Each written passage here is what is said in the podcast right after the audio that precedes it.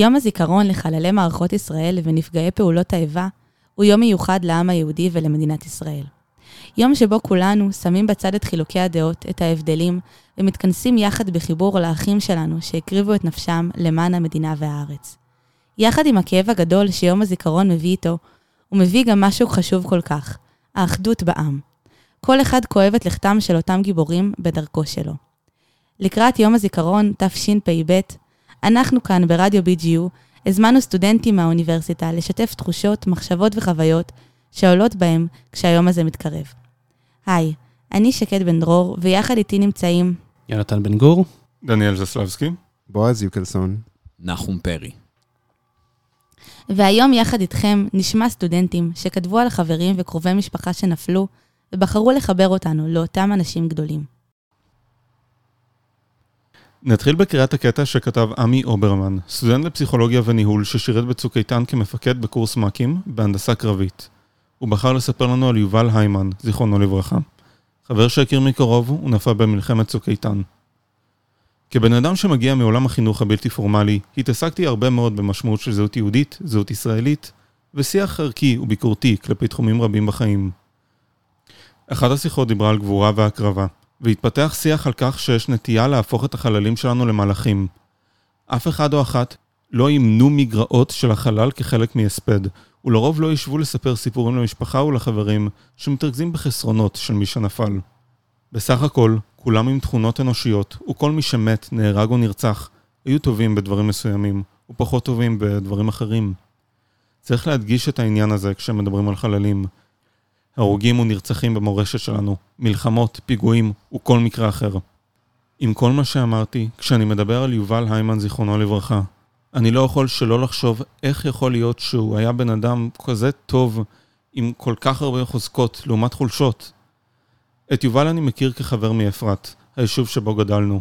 למדנו ביחד ביסודי, ועם השנים התראינו, ישבנו עם חבר משותפים, שבתות, חגים. יובל היה המוצלח של שכבת הגיל. הוא היה חכם, שקדן וחרוץ, עם הציונים הכי הכי טובים. הוא היה אתלט שניחן בכישרון מולד לספורט, בנוסף עם כל ההשקעה שלו והמאמץ שהוא הקדיש לתחום. אבל הכי חשוב, היה לו לב זהב. חיוך ענק שתמיד מרוח על הפנים, תמיד הכי נחמד שיש, לכל מי שהוא פוגש ברחוב. וכמובן שהוא היה חבר מדהים, כזה שתמיד שם בשביל כולם, הוא מעורר השראה, הוא מהווה דוגמה אישית, בשבילנו החברים. אני זוכר שהיינו בתוך עזה במהלך הלחימה. היינו מנותקים לגמרי מהחוץ, לא ידענו מה קורה עם החברים, איפה כל יחידה, מי נפצע, מי נפל. רק בפעמים המועטות שיצאנו חזרה לשטחי כינוס, בישרו לנו את כל הבשורות הקשות. את ההיתקלויות השונות של היחידות, פצמ"רים שנהרגו, מחבלים שהתקילו, נ"ט שפגע בכוח, ולא יכולנו להשתתף באף הלוויה, כי נשארנו בחזית בכוונה לחזור פנימה לעוד סבב. יובל נהרג במהלך הלחימה במבצע צוק איתן, ששירת בחפ"ק של מג"ד גפן דולב קידר עם הלוחמים דני בנציאן ונדב גולדמאכר. הם הותקלו במערב וניהלו קרב יריות מול המחבלים. הצליחו להוריד לא מעט מהם, אבל בסוף לא שרדו. יובל היה בסך הכל בן אדם, אנושי כמו כולנו. היו לו מגרעות, היו לו תקופות קשות, היו לו ריבים, והוא עשה טעויות, והיו דברים שהוא לא היה טוב בהם. אבל מה, פשוט היה יותר קשה לראות את הדברים האלה אצלו. הוא הפיץ אור שהסתיר והעלים הרבה מהחושך. אנחנו צריכים יותר יובלים בעולם, אנשים שאפשר לסמוך עליהם, שקל לאהוב אותם ויש לנו מה ללמוד מהם.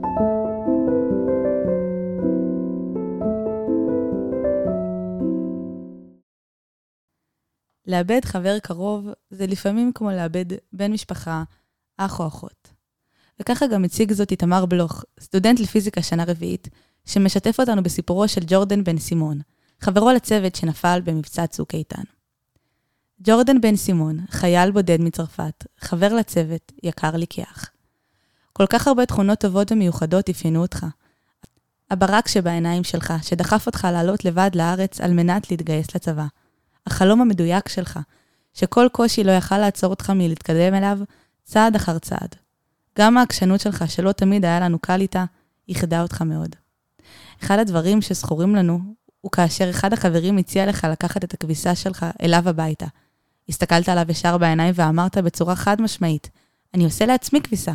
אם אתה רוצה, אעשה גם לך כביסה. עד היום אני מרגיש שאתה נותן לנו פרופורציות על החיים שלנו. להיות חייל בודד קשה פי כמה מלהיות חייל עם משפחה תומכת בקרובה פה בארץ. אבל כל קושי ואתגר מבחינתך היה רק סימן לכך שאתה בדרך הנכונה. כשאני נזכר בך, הקשיים שלי מתגמדים ואני מקבל כוחות חדשים להתמודד, להתקדם ולשאוף הכי רחוק שאפשר. בעצם אתה חי. אתה חי בתוכנו. אתה חי הרבה יותר מהרבה אנשים שיאריכו ימים יותר ממך. כי החיים זה לא רק מספר הימים שאתה עובר פה על כדור הארץ. החיים הם הנשמה הנצחית, וכוחות החיים שאתה משאיר אחריך פה בעולם. ותדע, אנחנו ממש משתדלים להמשיך בכבוד את דרכך המיוחדת, ולא שכחים אותך לעולם.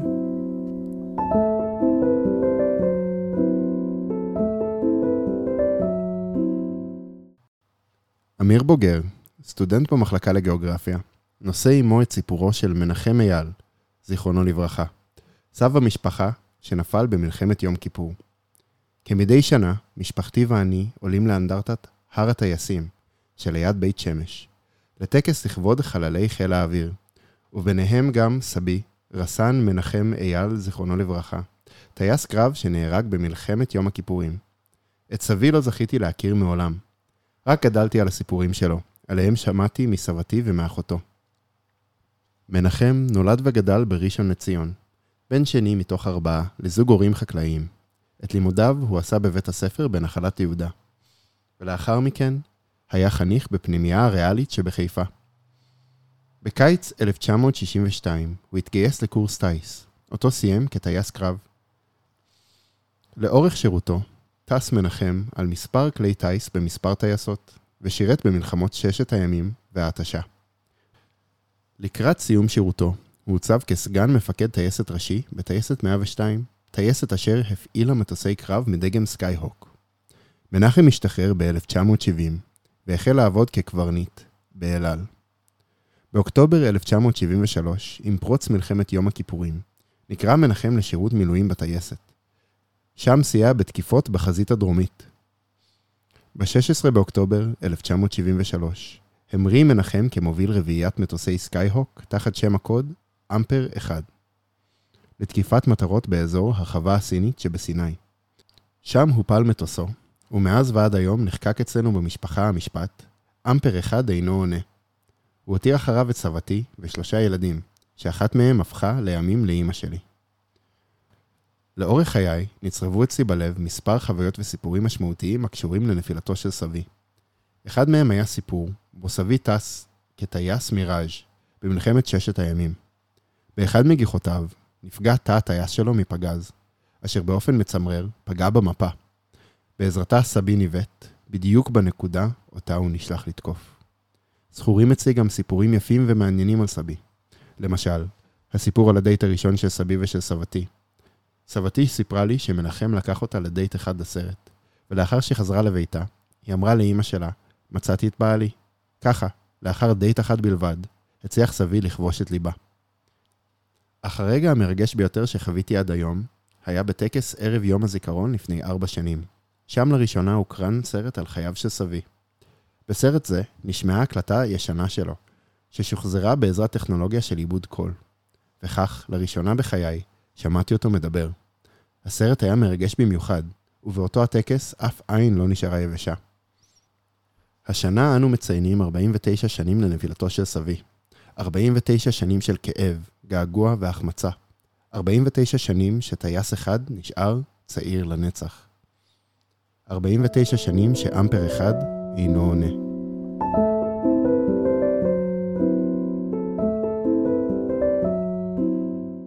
כעת נשמע את זיכרונותיו ומחשבותיו של רונן גרינבוים, סטודנט במחלקה לגיאוגרפיה, שיספר לנו על שני מפקדים עיקריים. סגן אבשלום הרמוני, זיכרונו לברכה, שהיה מפקד המחלקה של רונן, ועבר איתו את המסלול בשבטה. וסגן משנה אבינועם כהן, זיכרונו לברכה, שהיה מפקד צוות בתאונה שבה נפל אבשלום. נכתב באפריל 2018, שבעה חודשים לאחר האסון. ז' בתשרי, תשע"ח, 27 לספטמבר 2017, שתיים בלילה. איך אומרים להתעורר לסיוט? אז לפני שבעה חודשים, ב-27 לספטמבר, התעוררתי. התעוררנו לסיוט.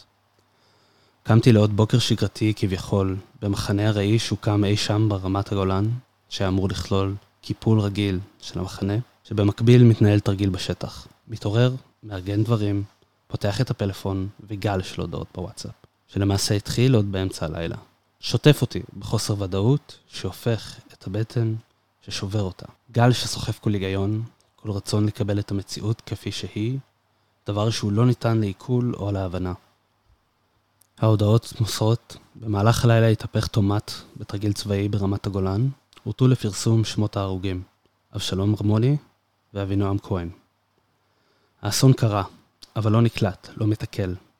הולך להלוויות עם הסוללה, מדים, נאומים, הספדים, ואני בטוח שהם יבואו מהצד, הכל יסתדר ונמשיך הלאה. כי איך? איך אפשר להמשיך לנופש באשקלון ולרגילה בלי הרמוני ואבינועם? ואז מתפזרים וכל אחד חוזר לעיסוקיו. לשמחתי, או יותר נכון למזלי, מצאתי כוחות מחודשים בביקורי הפצועים בבתי החולים ובביקור המשפחות בזמן השבעה. הרמוני, בן מחזור, יקר, קצין נערץ שהציניות פשוט נשפכת ממנו. אבינועם, בן אדם, חבר ומפקד שבאמת עשה רק טוב לאנשים שסבבו אותו. בזיכרוני אתם חיים ותחיו לנצח. מהחוויות עם הרמוני מהמסלול ומקו בית"ר, עם אבינועם בקו מול נבו, עד התאונה הטראגית באימון. החסרונם מורגש בכל דקה, שעה ויום בשבוע. חלאס, שהטיולית לא תתהפך יותר, שבאמת יהיה רק טוב. חתום באש, סוללה אבי, פריית אש.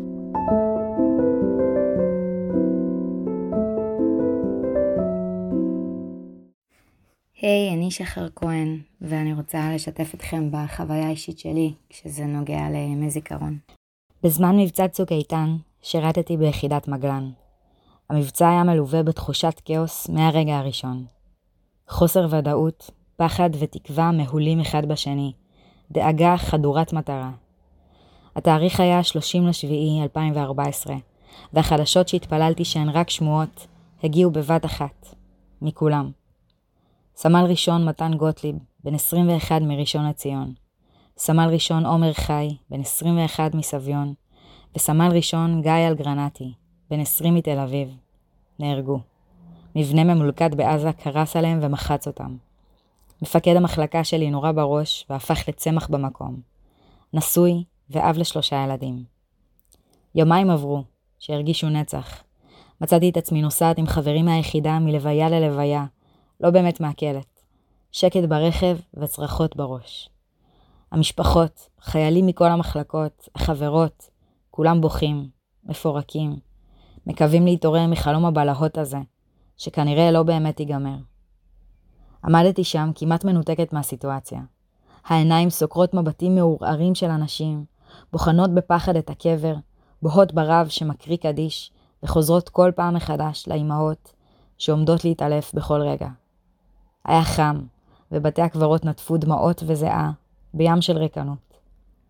לא הגיוני שלפני שבועיים ראיתי אותם מעמיסים שניצלים בחדר אוכל, ועכשיו הם מתחת לאדמה.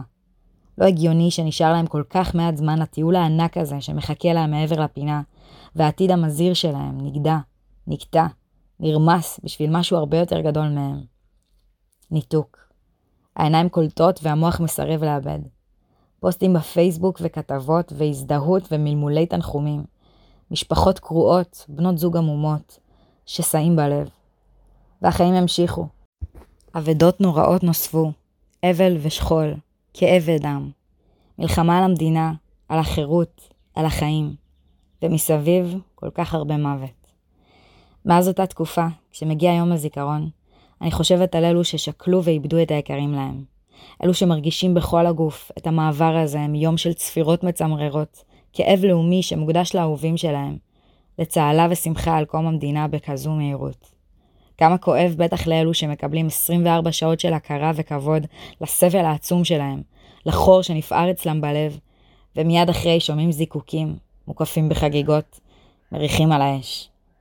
חברה סיפרה שבן הזוג שלה, שעברה איתו המון ואהבה באמת, נהרג במלחמה. שכל יום זיכרון היא נגמרת, מסתגרת בחדר, נעלמת לחיים של פעם. ואז כשהשרון מורה, מהר כדי לא לשקוע, חוזרת לחיים של עכשיו. אי אפשר לקלוט. עצב עמוק ושמחה מתפרצת מתערבבים בחדות. הזיכרון השחור הופך ליום חג כחול ולבן. ואני מבינה, אני באמת מבינה. זו מין דרך להצדיק את האובדן, ההקרבה. אני מבינה שבאופן כמעט רומנטי, למוות הזה מוקדשות 24 שעות נוספות, והפעם של משמעות אצילית, מוכחת ושמחה. בזכותם אנחנו כאן. משפט שנשמע בכל יום זיכרון, והאמת הפשוטה שבו שוברת ומרחיבה את הלב בו זמנית. בזכותם כולנו שרים את ההמנון, מנופפים בדגל ומנפנפים במנגל. בזכותם אנחנו חיים, מפריחים את השממה, נהנים מארז זבת החלב והדבש. יום הזיכרון בעיניי מדגיש במרקר אדום בוהק איך המדינה הזו חיה במיקס קיצוני של רגשות, של עובדות, של אמיתות. זיכרון של עצמאות שכזו, שכל כך לא מובנת מאליה.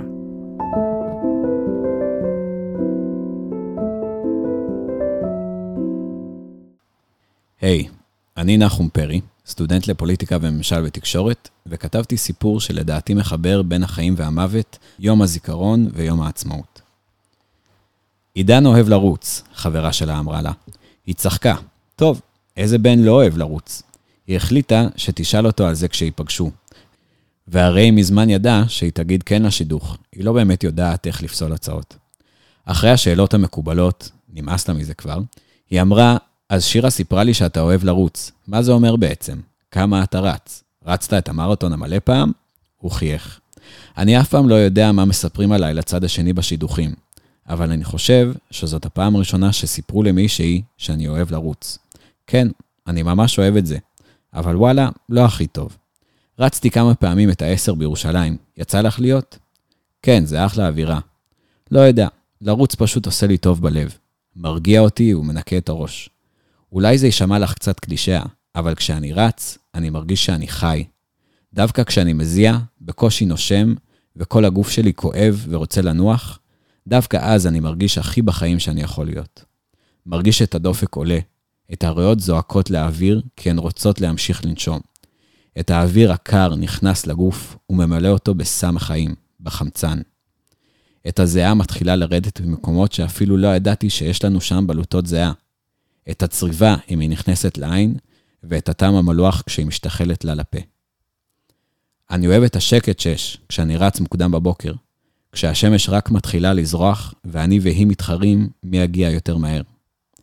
את ההרגשה שלה לבד, רק אני מול עצמי, גם אם יש רצים אחרים מסביב.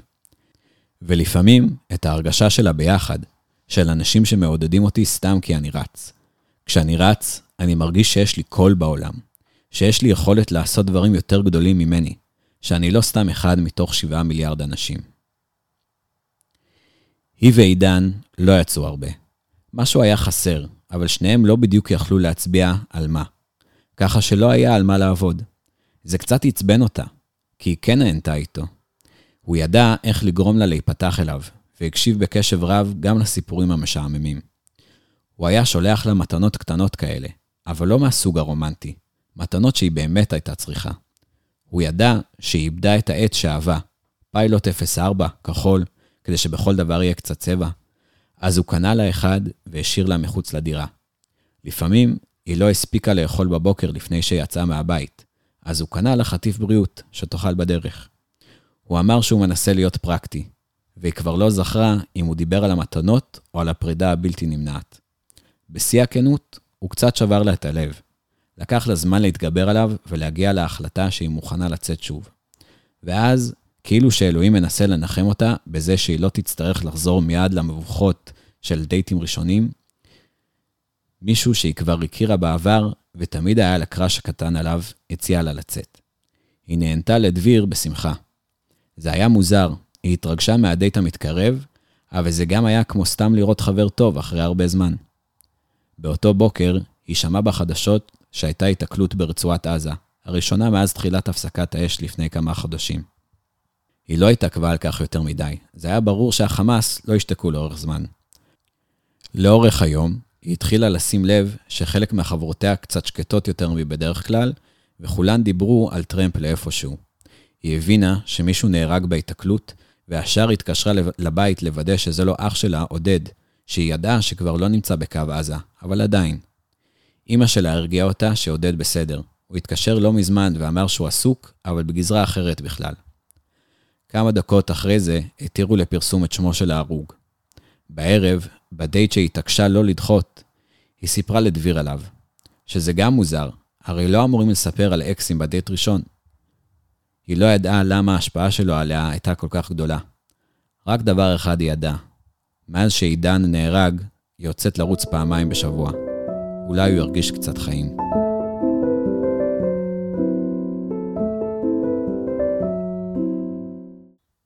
אני שקד בן דרור, סטודנטית לחינוך ופוליטיקה וממשל.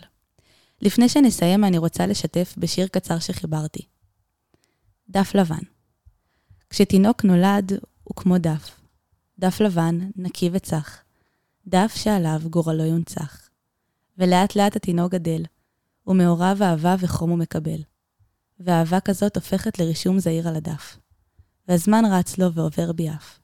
וכשיגדל עוד קצת, יבנה מגדל מקוביות, והמגדל ייפול ויתפזר לחתיכות, והילד ינסה שוב בשמחה, עד שיצליח ויחווה הצלחה.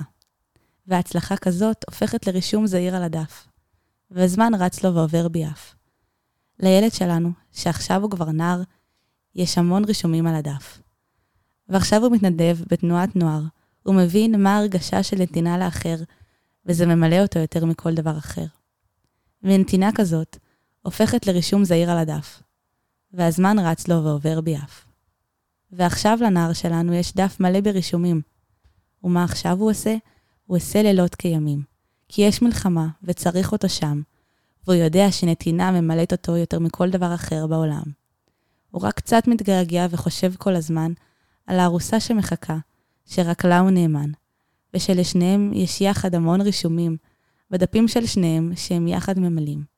אך הדף של החייל, שהיה מלא ברישומים, לפתע פתאום מתרוקן, ונעלמות המילים. נעלמות גם החוויות, האהבות, האכזבות. ורק בליבם של הקרובים השאיר הנער אלפי רישומים. והם נוצרים אותם בליבם לעולמים. ולוקחים איתם את אותו הדף. רק שעבורם הזמן עוצר, הוא כבר לא עובר ביעף.